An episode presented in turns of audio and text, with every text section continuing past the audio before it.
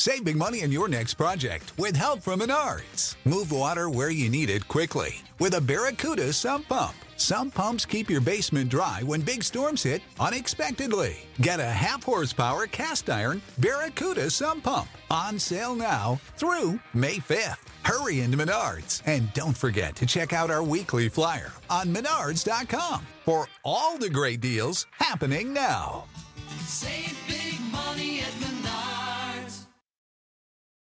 Kevin is one of the most electrifying, sought after comedians in the world. His films, including Ride Along, Central Intelligence, Think Like a Man, have combined to gross over a billion dollars at the box office. Yes, I use the B word.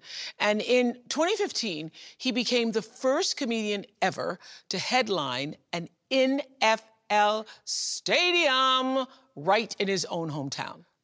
Raised in a relatively rough part of North Philadelphia, he got his first taste of stand up at an amateur open mic night. A few performances later, he won 75 bucks and he was hooked. Soon, he embedded himself in the late night comedy club circuit of New York City, where he began watching and learning and studying and ultimately performing at some of the top clubs in town. He has never looked back since. Everybody has a story, and there is something to be learned from every experience. Use your life as a class. This is Masterclass with Kevin Hart. When I get into all the comedy clubs in New York, the comic strip was the only one that I couldn't get into. Keith gets me an audition for Lucien Hold's. Lucien sits in the back of a comedy club. He watches you perform. After you perform, Lucien breaks down your set and tells you if you're good enough to be in his club or if you're going to have to audition again or whatever else he may tell you. I perform for Lucien. Lucien pulls me in the office. I sit in the back. This is young Kevin Hart. I'm 21 years old.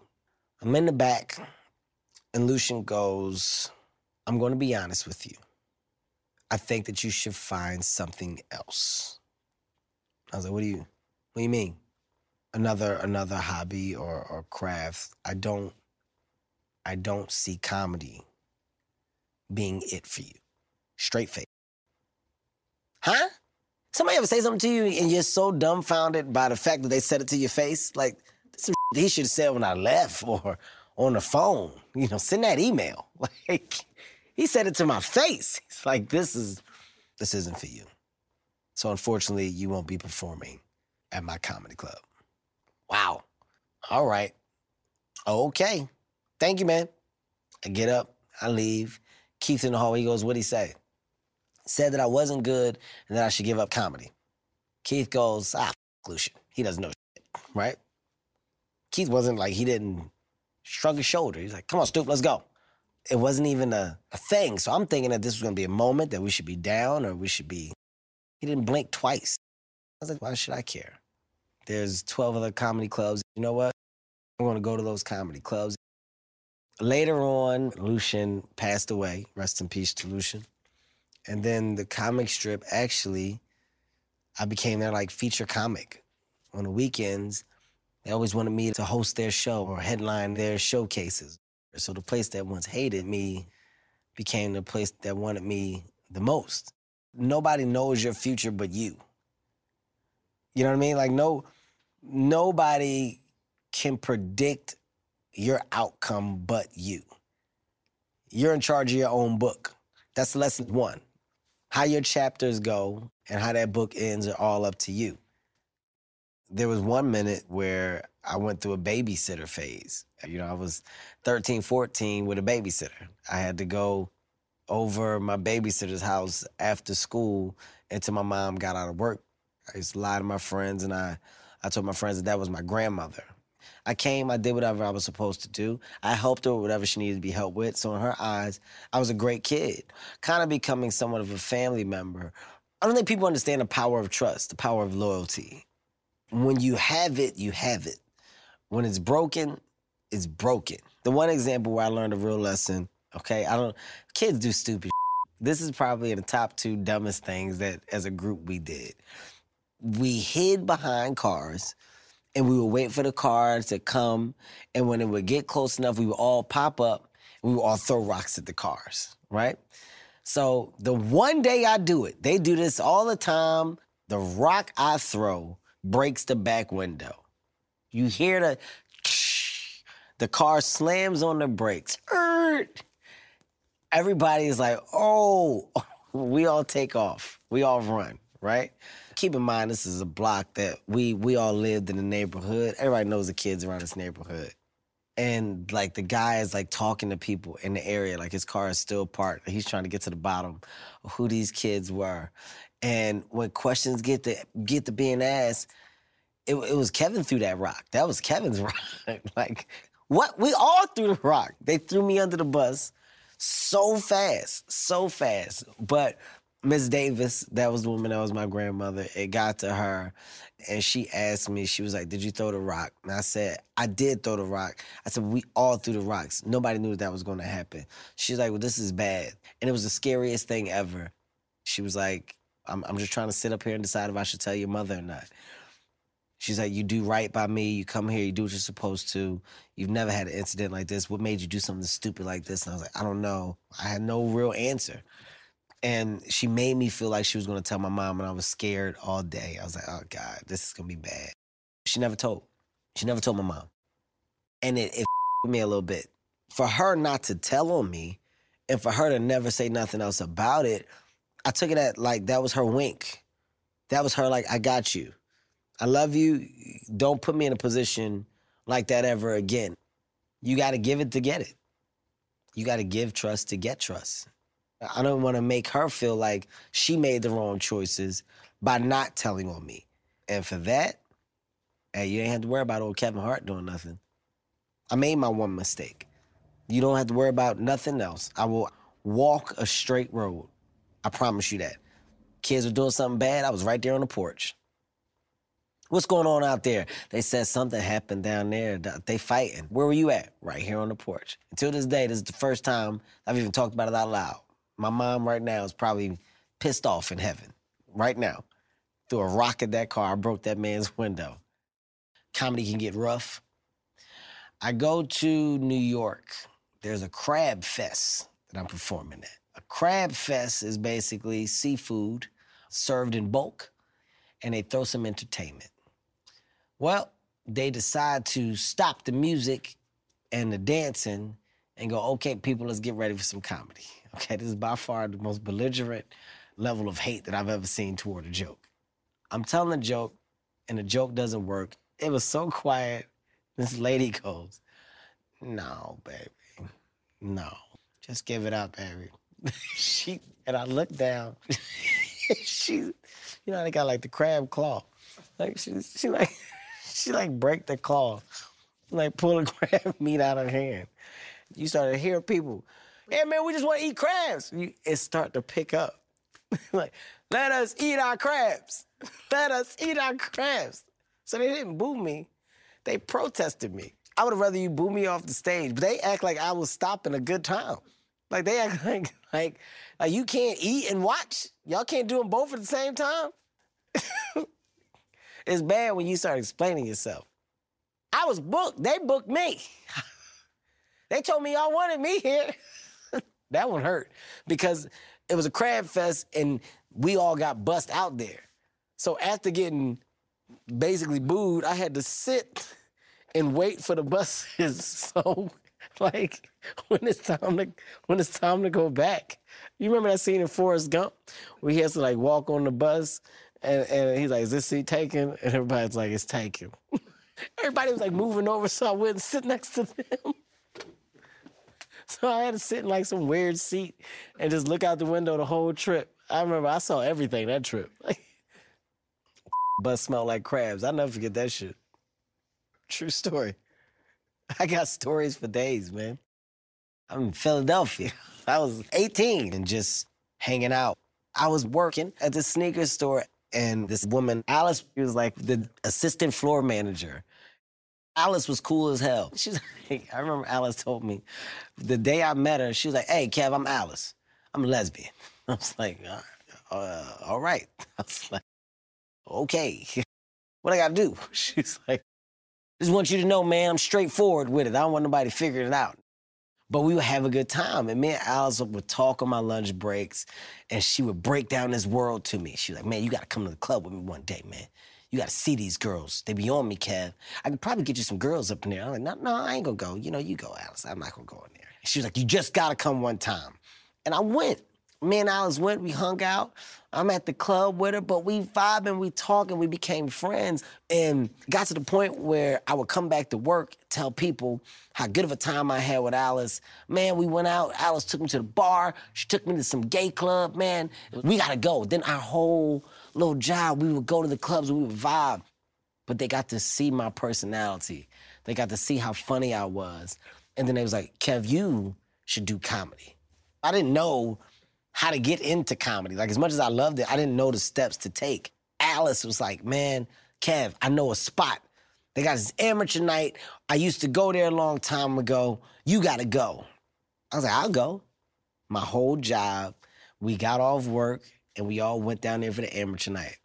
And in the crowd, it was the seven people from my job, and it might have been like four other people. So my first time doing the amateur night, I got laughs mainly because it was the people from my job. But in my mind, I was like, I am killing this room. I had confidence. Whether it was funny or not, my first time on stage was a good experience because when those lights were in my face and they gave me three to five minutes, I had my head up, I had my chest out, I was comfortable. And I got off and it was like, man, Kev, yo, you were funny. And they were like, man, you gotta go back. And I was like, yo, I'm gonna go back. And I kept going back. Every Thursday, I went back. And then they started to do the competition to where if you won, you got paid. Like it was like $75 for first place. And I won like six in a row. And I, you couldn't tell me nothing. I was like, man, this is it. And after I won like six in a row, I was adding it up. I was like, if I do this every week, I can pay my rent. I don't really need to work here anymore. So I quit. I was like, Alice, I'm out. She's like, what you mean? I was like, I'm just gonna do comedy. She was like, you know what? You should. Never said anything wrong. And I was like, thanks, Alice. And I go back to the amateur night, and they stopped it. The day I quit my job, amateur night stopped. And I was like, well, ain't this a bitch? Save big money and start your spring project with help from Menards. We offer a huge selection of body plants, veggies, and herbs to plant at home and grow yourself. Right now, all four and a half inch Bonnie plants are on sale through May 5th. Head to the Menards Garden Center to get your garden growing and check out our weekly flyer on menards.com for all the great deals happening now. Save big money at Menards. I think there's a positive in every negative. I don't I don't care. I'll live by that. People get hung up on anger. And what I've learned is time don't stop. Time don't stop while you get an attitude. Time don't stop while you cry. Time don't stop while your heart hurts. Time does not stop. When my dad first left, till this day, I don't know the reason. I don't know the reason why my mom kicked him out. My dad was like, I'm gone. I remember him saying, hey, look, you and your brother gonna be all right. I'll come back to pick you up some days. Y'all stay with your mother. It'll be fine. He left, and once out every two weeks, he stopped by, pick us up. We hang out with dad. You know, it was it was things like that. There was no consistency with it. Some days he say he's gonna be there, and he comes, and some days he say he was and he didn't. It was like jumping rope. Sometimes you get in, sometimes you don't. And you know, as a kid, when dad said he was coming, you like, yeah, oh, okay. And you in the window. You in the window waiting. You got your bag packed. You got your sneakers ready, everything. Cause dad said he gonna be here and he coming. I remember when he would come, he would yell, come on down. You like, mom, dad here. She would, all right, go ahead. It's a you out the house. He's ready to go. But in those days when he didn't, it's like, damn, he was gonna come, he didn't come. So it's like it was it was always a hit and miss, but you still love your dad. And then you get older, you become a teenager, and now you ain't seen him, but now you're hearing stories. And then my brother had a talk with me when I was like 15. He's like, look, man, it's time for you to know dad on drugs, been on drugs for quite some time. All right, that's why you ain't seen him. Well, damn. All right. Uh that's it. I asked my mom, yep, it is. That's why I don't want you around him. It's a bad situation. So I didn't see my dad for a long time. I'm a great dad. I'm a great dad because I know what it's like not to be a good dad. You know, me and my dad's relationship now has developed into an amazing relationship. But for my young life, you know, it was null and void. With my kids, you know, I make sure I nurture it from the ground up. And I remember the days that where my dad was there when I was younger, and those were some of the best days ever. It's something that comes with a dad that's just cool. The way that the child lights up, I don't ever want to lose that light up. So I talk, I communicate. I learned that because of the mistakes that my dad made. All the movies, all the money, all the TV shows, the stages, that's great. Nothing beats the relationship that you have with your kids. One of Kevin's earliest breaks was becoming a regular at a Philadelphia comedy club called the Laugh House. It was there that Kevin met his mentor, comedian Keith Robinson. If you want to hear the sound of gratitude, listen to Kevin talk about Keith. It was Keith who brought Kevin into the highly competitive New York City comedy circuit. In New York, Kevin patiently paid his dues, learning how to take constructive and not so constructive criticism from the other, more seasoned comics. Keith Robinson is the biggest mentor that I have. Till this day, I don't care what Keith asked me for, I would look out for Keith. Keith saw me perform at the Laugh House in Philadelphia and was like, that was funny, stupid. The first time I've ever seen him in my life. You're not talking about anything, though. This is Keith's voice. You're not talking about nothing. You're just up there doing a bunch of slapjack, doogle dack. That's what he says. I'm like, what? What are you talking about, man? I just killed. He said, nobody knows what you said. Nobody remembers anything because you're not talking about yourself. He said, look, and I don't know what made him do this. It's just weird how God works. He says, if you really want to know what comedy is, meet me here tomorrow at 12 o'clock, stupid. I was like, 12 p.m., I was standing outside the Laugh House. Keith pulls up, picks me up. We drive to New York. That's where it all took off. Once I saw that, back to Philadelphia, I want to get in the clubs up here. So I drove to New York and from New York every day with Keith Robinson for four and a half years, back and forth, Philadelphia to New York, because I had to make people in New York think I lived in New York to get into the comedy clubs. Because they knew that you lived in Philadelphia, they wouldn't think that you would make the spots. So you had to be the first one in and the last one out. I'm doing that six to seven days a week. And Keith was like, look, man, he said, comedy don't wait. These stages ain't gonna wait. He said, if you don't want it, it's gonna be somebody else that does. I was hanging out. I would go up and just watch Keith get on stage. I would sit in the back of the comedy club. I would go up and he would be at the table talking. Comedians would be laughing, and that would be it. You know, it took me almost a year of just hanging out before I even got the audition. Just sitting in the back of the comedy club, going upstairs, sitting at the table with Keith Robinson, Patrice O'Neal, Richard Vos, Jim Norton, Bill Burr. The list goes on and on. Chris Rock. There's so many legends that you would see coming in and out of this place, and I would just be at the table, and they all accepted me, talked to me, and then they all got curious. Does he do comedy? Does Little Dummy? That's what they used to call me, Little Dummy. Patrice O'Neal. What what does Little Dummy do? Ugh. He would go, ugh, ugh. when I, I was like, I do comedy. Patrice would go, ugh, ugh. What, man? Mm, I don't know if I want to see it.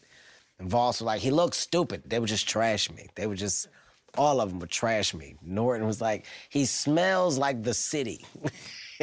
Norton said, they all just used to bash me. But it got me so, like, my skin was so thick.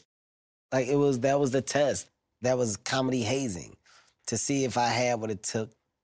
Then it got to a point where I used to fire back. It was almost like Miyagi and Daniel-san. Mr. Miyagi never told Daniel-san what it was when he was doing all of that washing the floors and washing the cars. But then that one day where he goes, he goes wax on and he throws a punch and Daniel-san's shocked that he blocked it. Wax off and he blocks another punch. And Mr. Miyagi starts doing it fast. It's like, oh, I've been learning all this time. Like, oh, he's funny. He's funny. And then Colin Quinn and Keith, they talked to the club owners. got me an audition. I passed. I was in the comedy cellar.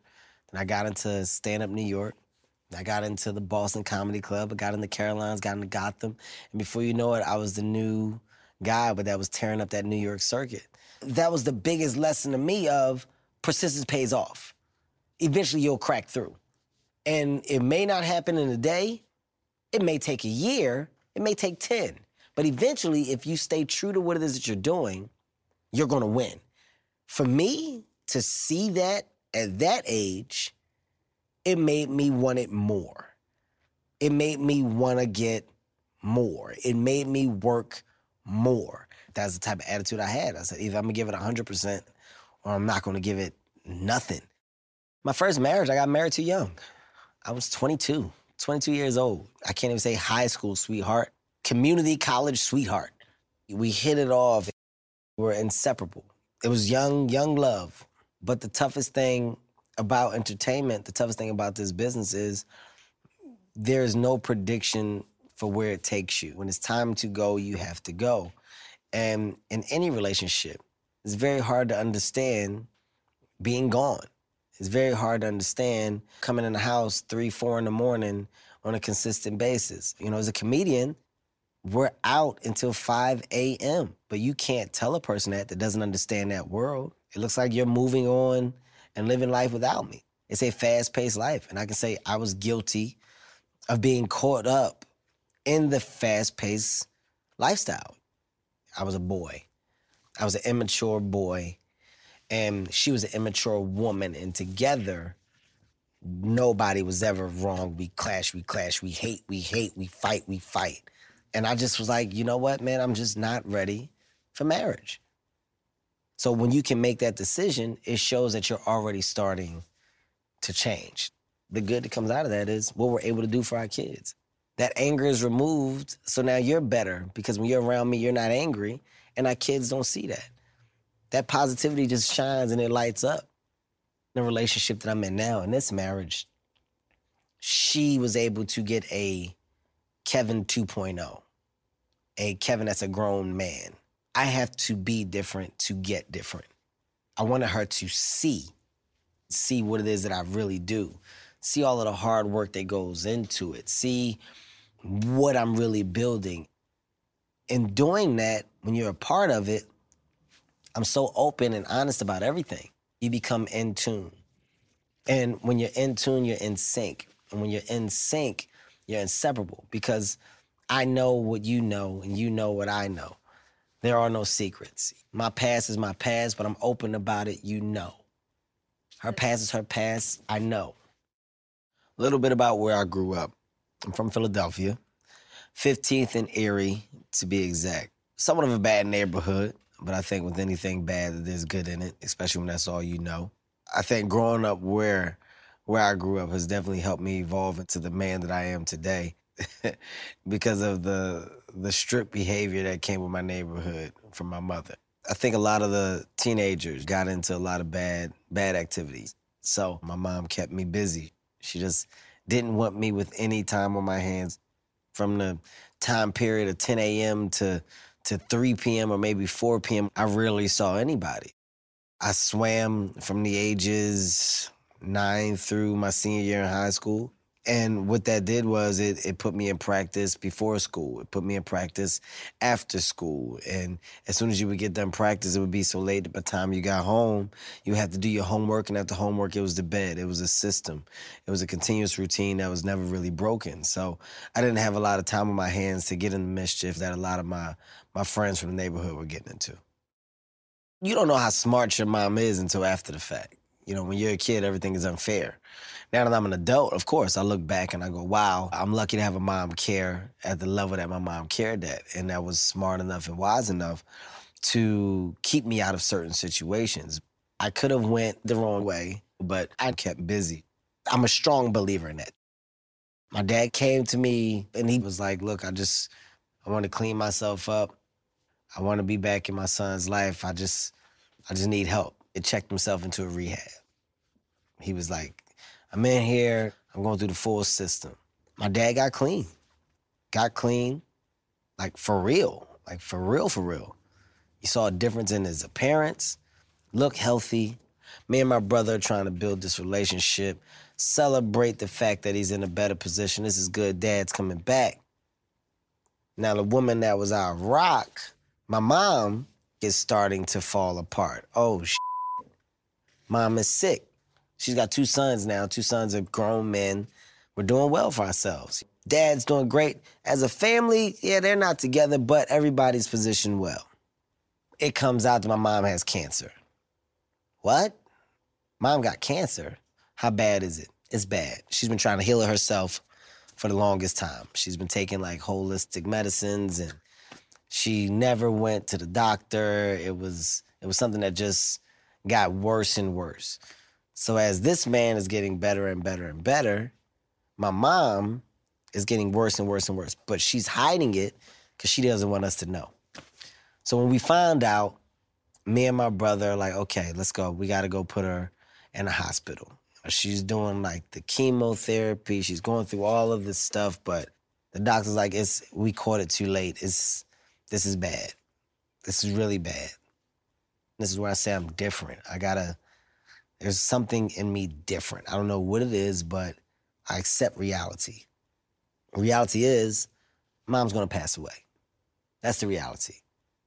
How do we handle this? Well, we can either be sad and mopey and have our mother see us as two sad men on her last days, or we can be the best sons ever and celebrate and just be around her and bring as much joy to her as we can.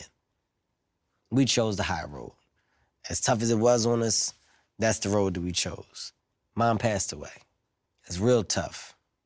The family that we had, like our immediate family, we were we were kind of close, but it was all because of my mom. She was the, hey, let's get together for the Christmas dinners, the family. Like she was the liaison for that. So when I lost these pieces of tissue, that main piece was my mother. So then all of that energy went to my dad and to my brother. This is our little family. That last name Hart right here. If we don't try to make this last name mean something, then we have nothing that's going to live on. My last name means something now, but it's because we made it mean something. I know it looks like I've been spitting out movie, movie, movie, movie, movie, but it's not as much as people really think. The success has really come in the last four years.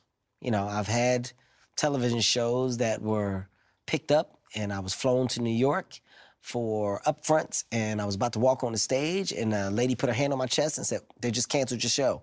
Huh? What, what do you mean? They canceled it. I'm sorry, you got to go to the back. Wait, well, who's going to talk to me? You got to go to, go to the back. Go to the back. You know what? I'm talented. I'm going to book something. We take a different route. Now I'm going out for series regulars. Every show that they put me on, the show got canceled after I here. Yo, is it me? Am I the kryptonite?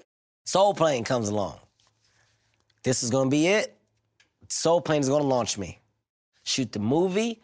Oh, I can't wait for this to come out, man. They gave us a great date. When is it? Memorial Day weekend? What normally happens on those weekends? Do movies do good? Oh, that's a great weekend. Soul Plane was the biggest bootleg movie in history. Movie came out six months before it came out. People think this is a lie. This is a true story. I'm at the airport traveling to do a comedy club, and the guy comes up to me and asks me to sign his bootleg copy of Soul Plane. He was watching the movie on the plane. Like, you know, this is when the DVD players is out. We had just shot the new ending to the movie like three weeks ago. This son of a bitch had the new ending on a bootleg. So here's the positive in this. Shows getting canceled, nothing's getting picked up, pilots are not working, Soul Plane gets bootleg, movies all over. My comedy club numbers start going up. Oh, that's the guy from Soul Plane. So even though nobody went to go see the movie in the theaters, everybody had the bootleg. So now my comedy fan base is getting bigger because now people have something to associate me with. So that word no and and and you're not good or you're not ready, it made me bulk up to get to a point to where I felt like I could roll with the big boys that were considered to be the big boys. I wasn't afraid to take seven steps backwards to make one big step forward. And those are decisions that you get faced with. The easy road out is not always the best road. It's not. It's not always the best road. And I, I think, you know, a lot of people frown upon a lot of the shit that they go through in entertainment. But you got to understand, if you don't go through all of that, shit, then you got nothing to talk about when you make it. If you step out the house and you just make it, what's your story? I was pissed off at this acting shit. Stand up, I own stand up. And that's when I just started slaving the road. And I built those numbers up. I would go comedy clubs all over the US, finish, start over, do the same thing again. But I'm collecting emails, I'm collecting data. So every time I come back, hey, I'm coming back, I'm gonna be here, my crowds are now growing. So now I'm selling out. It's something clicked. There was something that clicked in stand up where I figured out that I could just talk about me. For a while, I was trying to be somebody else. Man, whatever happened when you go, man, you ever see? I wasn't even talking to my voice. I was creating something else. I don't know who the it was. But one day something clicked, and I was just on stage and I was just talking, and people were laughing. Something clicked. It was weird. It was like a the best light bulb, like bink, and I just tapped into me. And when that started clicking, and I started banging that material out, it was easier for me to create because I was talking about what was real, what I knew, what was close to me. And I remember on on my Laugh in My Pain tour, when I started doing these smaller arenas, studios were then being they they became aware. They said, "No, we must have missed something. This is the guy. People are they they like this guy because I was I was myself. It's bigger than confidence. It's the ability to know what you can do. Everything goes full circle. But you just got to be strong enough and patient enough to wait for the circle to, to complete itself. Will Packer wanted to meet me. Will Packer, young producer. Let me tell you why Will Packer got my attention. Will Packer said, Hey, man, I wanted to meet with you because I see a lot of myself in you. He said, I respect you, brother, because it seems like you're doing it your way and you're making a lot of noise the way you're doing it. I'm a young producer. I started out by producing movies and selling them out my trunk. I did a movie called Trois. I funded it myself. I did it. I sold it. You know what? Ever since then, I haven't looked back. I think that there's a way for me to take these movies to the next level if I can find the right brother to star in this next idea that I have. He said, but here's the thing I don't want you to be a character. I want to let you loose. He said, I don't think that you've ever been able to let loose in a movie. So I want to pair you with a director that can put you in a position for you to let loose. And that guy that I saw on stage the other night, I want to see that guy in the movie. And I think your fans want to see that guy in the movie. I said, Did you cast anybody else? He said, I'm coming to you first. I said, I'm in. He said, That's all I need to know. Just because of his story and the way that he came up to me, I said, He's different. He doesn't seem like everybody else, man. If I'm a gamble on this movie, shit, why not gamble on it with him? What, what's the movie? Think like a man. Ride Along came in after. This is my chance to do an action comedy. This is what comedians dream of. Me and Ice Cube filmed this movie, knocked this movie out the park. When they say that movies with a African American lead don't perform, you want to crack that barrier. You want to you want to break that.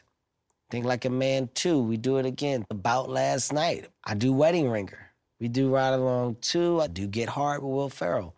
I'm not your traditional actor. I'm not your traditional comedian. I don't want to be categorized. I want to stand out.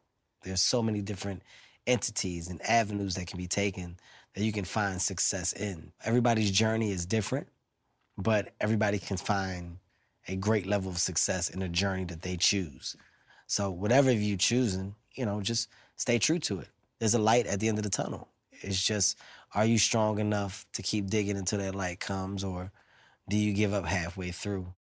Are you strong enough to keep digging until that light comes? Well, Kevin kept digging, and his persistence has paid off. Today, he has joined the elite class of comedians big enough to sell out Madison Square Garden. Forbes named Kevin the highest earning comedian of 2016. And he continues to dominate the box office with five number one films and counting.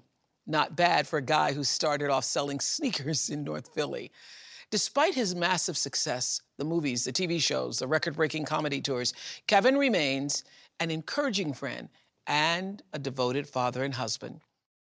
For the million laughs you've given us and the millions more we hope to come, Kevin Hart, you are a master.